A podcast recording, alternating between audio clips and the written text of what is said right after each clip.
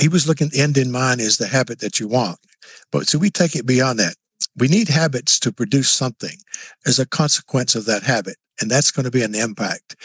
And so we morphed it to a, another level there and say, it's not the habit that you need, but it's results of the habit.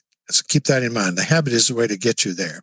And so we say the end in mind is really a business contribution, a business impact coming from that new habit. Do you want to learn effective ways to build relationships, generate sales, and grow your business from successful entrepreneurs, startups, and CEOs without listening to a long, long, long interview? If so, you've come to the right place. Gresham Harkless values your time and is ready to share with you precisely the information you're in search of. This is the I Am CEO podcast. Hello, hello, hello. This is Gresh from the I Am CEO podcast, and I appreciate you listening to this episode. And if you've been listening this year, you know that we hit 1,600 episodes at the beginning of this year. And we're doing something a little bit different where we're repurposing our favorite episodes around certain categories or topics, or as I like to call them, the business pillars that we think are going to be extremely impactful for CEOs, entrepreneurs, and business owners. And what I like to call the CB Nation architects who are looking to level up their organizations. This month, we are focused on our greatest asset, talent management and hiring. Think from great resignation to the great renovation. And if you disagree with me, maybe these episodes might be especially for you. Life and especially business has changed. It has forced those that are within organizations to look differently at talent, how it's being managed. When we talk about change, think about it. We have to realize that business as usual is no longer here. And that's evident in attracting and retaining clients, but also in setting up people within organizations to succeed. Think onboarding, think DEI, diversity, equity, inclusion, and belonging, how it is working from home, and even going back into the office. Things are different. And this month, we are going to explore these topics by featuring CEO hacks and CEO nuggets, but also interviews that focuses on these changes and how organizations can make sure they care for and attract the most valuable asset, their people. Sit back and enjoy this special episode of the I Am CEO podcast. Hello, hello, hello. This is Gresh from the I Am CEO podcast. I have a very special guest on the show today. I have Dr. Jack J. Phillips of ROI Institute. Dr. Jack, it's great to have you on the show. My pleasure. Thanks for having me. Yes, absolutely. I love all the awesome things that you're doing. And of course, before we jumped into the interview, I want to read a little bit more about Dr. Jack so you can hear about some of those awesome things. And Dr. Jack J. Phillips is the author of Show the Value of What You Do and an award winning thought leader in the field of talent, talent development. As a teacher, consultant, and coach, he helps individuals show the value of their work in all types of organizations. Dr. Phillips has taught his proprietary method to over 50,000 professionals and managers in over 70 countries. He is a global keynote speaker and has written over 100 books, all focused on the importance of showing the value of the work. He's been recognized for his thought leadership by the Association for Talent Development, Thinkers 50 Top Coaches, the International Society for Performance Improvement, and the Society for Human Resource Management and Meeting Professionals International. Dr. Phillips has served as an engineer, trainer, learner, learning manager, HR executive, general manager, president, and college professor. He serves as the chair of ROI Institute, a globally recognized consulting firm. Dr. Jack, excited again to have you on the show. Are you ready to speak to the I Am CEO community? I am ready. Thank you so much. Absolutely. Thank you. And so they kick everything off. And what I wanted to do was rewind the clock, hear a little bit more on how you got started, what I call your CEO story. Yes. And to see, early in my career, I had this request. I was actually running a program for Lockheed Martin. And the chief engineer said, Can you show me the value of that program? What it actually delivers for us? Maybe could you actually show me the ROI of having your program? And that sparked something in me. And I worked hard. I was working on a master's degree at that time in statistics. And I worked hard and was able to do that, show the value in terms that he could understand all the way to ROI. And I used that to continue funding for the program. Also, I got a good business partnership that I needed, and I got more respect, got more support, got more commitment there going forward. So it, we took this process and kept refining it, making it better, bringing it to the public with a book and 40 years ago, actually, and then kept working it in the global market. We now have, again, 70 countries that we work in, and our books are in 38 languages. So it's, we built our business around this book, uh, around this process and this book, and it's called ROI Institute and I serve as chairman and I share the leadership role with my partner and wife, Patty. Together, we we drive a team of people who help people help others show the value of what they do. Nice. I absolutely love that. I think it's such a powerful and everything that you all are doing. And of course, trying to be an organization or even a person of value. But I think sometimes we forget that we also have to show that value. So I love that you had that story that kind of sounds planted the seed for everything you've been doing up to now. Yes. See, we actually help people see the value by teaching them. Sometimes we do it for them. Sometimes we do it together. Those are our three options with people as we work with them globally. Nice. So is that's a little bit on like how you work with your clients and how you serve them. Is that also a lot of what's in the book as well too that we can learn from there? Yes, if you think about any project, the projects break down sometimes because they don't start with the end in mind very clearly. We don't have the kind of expectation to get results at the end and we don't collect enough data along the way. We don't have a good, clear understanding of the success. So we have a six, six step process here where you start with the end in mind with a clear measure, impact measure that you want at the end. We make sure it's the right solution. We expect success very clearly. We want to make sure we have impact and maybe even ROI at the end, positive. And we collect data along the way and we analyze the data and we leverage the results. Those are six steps that we offer people as an easy way to see the value of any type of project, program, system, procedure, policy, initiative. It doesn't matter. It works extremely well for those things. Nice. And I imagine just as you had that experience, and I imagine a lot of your clients as well too, one of the most, one of the high, the seven habits of highly effective people is beginning with the end in mind and being able to, first of all, understand that. But I think that probably also helps to support certain initiatives, support certain organizations, certain programs when you are able to understand what these constituents, what the people that might be making decisions might also understand or want to see a value. You're able to essentially translate it to them in the way so that you can help support whatever it is you might be working on. Yes, that's a good point. See, in the Stephen Covey's book, The Seven Habits, he was looking end in mind is the habit that you want. But so we take it beyond that. We need habits to produce something as a consequence of that habit and that's going to be an impact. And so we we morphed it to a, another level there and say it's not the habit that you need, but it's results of the habit. So keep that in mind. The habit is the way to get you there. And so we say the end in mind is really a business contribution, a business impact coming from that new habit. So we build around uh, five levels of outcome. It's how people are reacting to our project. It's how they, what they've learned to make it successful. That's learning reaction learning first two levels and then third level is application that's the habit that's the things that we're doing and fourth is impact and the fifth is the actual roi so that's the five levels of success coming for any project any program any initiative five levels of success Absolutely. I love that people can measure the success of whatever initiative, program, organization, venture, whatever it might be. I imagine that's a really good filter to put each of those things through. Yes. And again, it works so well. It's easy.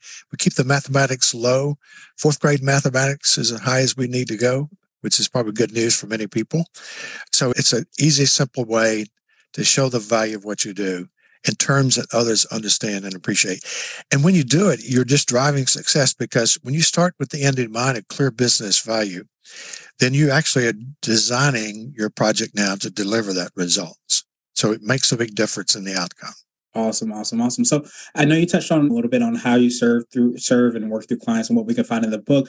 Would you consider that proprietary method to be part of the secret sauce? The the actual ability you have, it sounds to be able to understand each of the constituents potentially, but to be able to translate it so that people can execute and understand exactly like what they're doing with each of the projects. Do you think that sets you apart and makes you unique? It is. And in terms of evaluating projects and programs, it, this is now the most used evaluation system in the world. So that makes it unique in that sense. And it works. It's got that, it, it reached that milestone because it's easy to use.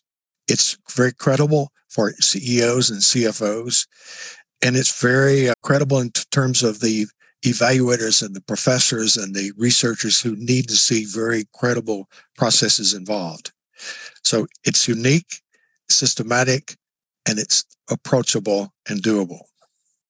Awesome, awesome, awesome. So I wanted to switch gears a little bit and I want to ask you for what I call a CEO hack. So this could okay. be like an app, a book, or a habit that you have, but what's something that makes you more effective and efficient? I actually go back to Stephen Covey. It's Franklin Covey planning system that came out of their organization. It goes back to the days when it was Franklin Quest and they merged with Stephen Covey. We know those people quite well and they've endorsed our books. And so I use their planning system. It really makes a big difference. It's a planning process that just keeps your own focus on track. It's automated, of course, but you've got the old, the paper-based version still around and still works. So that, that's probably made a big difference in my ability to stay focused and stay on track and reach a lot of goals and write over 100 books. Awesome, awesome, awesome. So, what would you consider to be what I like to call a CEO nugget? So, that's a little bit more word of wisdom or piece of advice. It might be something you would mention in your book, or if you were to hop into a time machine, you might tell your favorite client or your younger business self. Yeah, it's getting people to think ROI. By thinking ROI, that means we any project we have, we think of success along those five levels. How people are going to react to it, what are they going to learn, what are they going to do, what impact will it have, and is it worth it? The ROI is actually is it worth it for us? That what that does is create a culture of accountability that you need. So we really need that in organizations because so many projects and new procedures and new processes go astray because they just don't have the focus and the results and the accountability they need throughout it. So I'd say think ROI in in a set in essence, you're creating that culture of accountability you need. Mm, that's extremely powerful. And again, it's just taking those steps and having that intentionality with the things that you're doing. Have you found, and I know you've worked with so many different clients in so many different areas across the globe, that most I guess the maybe the default action that people have is just to come up with these initiatives, come up with these programs, rather than have that intentionality with the programs, the initiatives, ventures that they're doing. Yes, too many of them are flawed and they don't mean for it to be. It's, a great idea. It looks good. Someone else is doing it. Hey, I got this idea. Let's try this. So we don't think through what is the impact that we need at the end? What is that problem or opportunity that we're trying to solve? And then think through is this the right project to do it? And then let's drive the success as a team to, to make sure we get there. So, yes, too many are just haphazard, off the cuff someone requested it, someone suggested it. And so we just take off and start doing it without thinking through all of those issues we need to drive that success that we want. Awesome. So now I wanted to ask you my absolute favorite question, which is the definition of what it means to be a CEO. We're hoping to have different quote unquote CEOs on this show. So, Dr. Jack, what does being a CEO mean to you? Well, you, I, it's a commitment to serve three groups. And that's first is our employees to make sure that we've got a good team and that we keep that team. And we've been able to do that during the pandemic. We haven't had a voluntary turnover in some time now. So we got to work for them. And second is our customers. We love our customers and we have a great customer base, but we've worked that base, I think, by providing a satisfaction guarantee. If you're not happy with our service, you pay nothing for it. And then our shareholders. We're privately held, but we do have shareholders. We want to make the shareholders happy and my wife is a principal shareholder. We Got to make her happy. So I think those are the classic three, but we also got to live our brand that we've established over a period of time and make it come to life with the work that we do and the way we manage and deliver our services. Yeah, absolutely. I appreciate you talking about each of the aspects of that. I think from leading from a holistic standpoint, you start to understand that it's not just one kind of group that you're helping to support. So I love knowing the employees and knowing the clients and of course the shareholders and happy wife, happy life. I think the saying goes, making sure that you are making sure you're making that impact in such a way is huge. But I, I feel like all those things, and correct me if I'm wrong, add up into your brand because if you aren't taking care of things from a customer standpoint, then that does affect your brand or customer or shareholders and so on and so forth. Understanding the collective impact of each of those things. That's right. Yes. Well, Dr. Jack, truly appreciate that definition and perspective. Of course, I appreciate your time even more. So, what I wanted to do now is pass you the mic, so to speak, just to see if there's anything additional that you can let our readers and listeners know. And of course, how best people could get a hold of you, get a copy of your book, find about all the awesome things you and your team are working on. Yes. Well, our newest book, we, I should say we wrote this to bring an easy uh, to follow and read, approachable book on this process. It's called Show the Value of What You Do. It's available wherever books are sold, Amazon, all the bookstores. So that explains in simple terms. It's a short book, only 150 pages, and it's got lots of stories in there. Stories of how this process has made a difference in the work and the lives and careers of 20 people there as they've used this methodology. So we'd invite you to get that book and get started with it. You can reach out to us directly at roiinstitute.net. And my email address directly is jack at roiinstitute.net. And my wife, Patty, she'd be love to get something from you. And that's Patty, P-A-T-T-I at roiinstitute.net.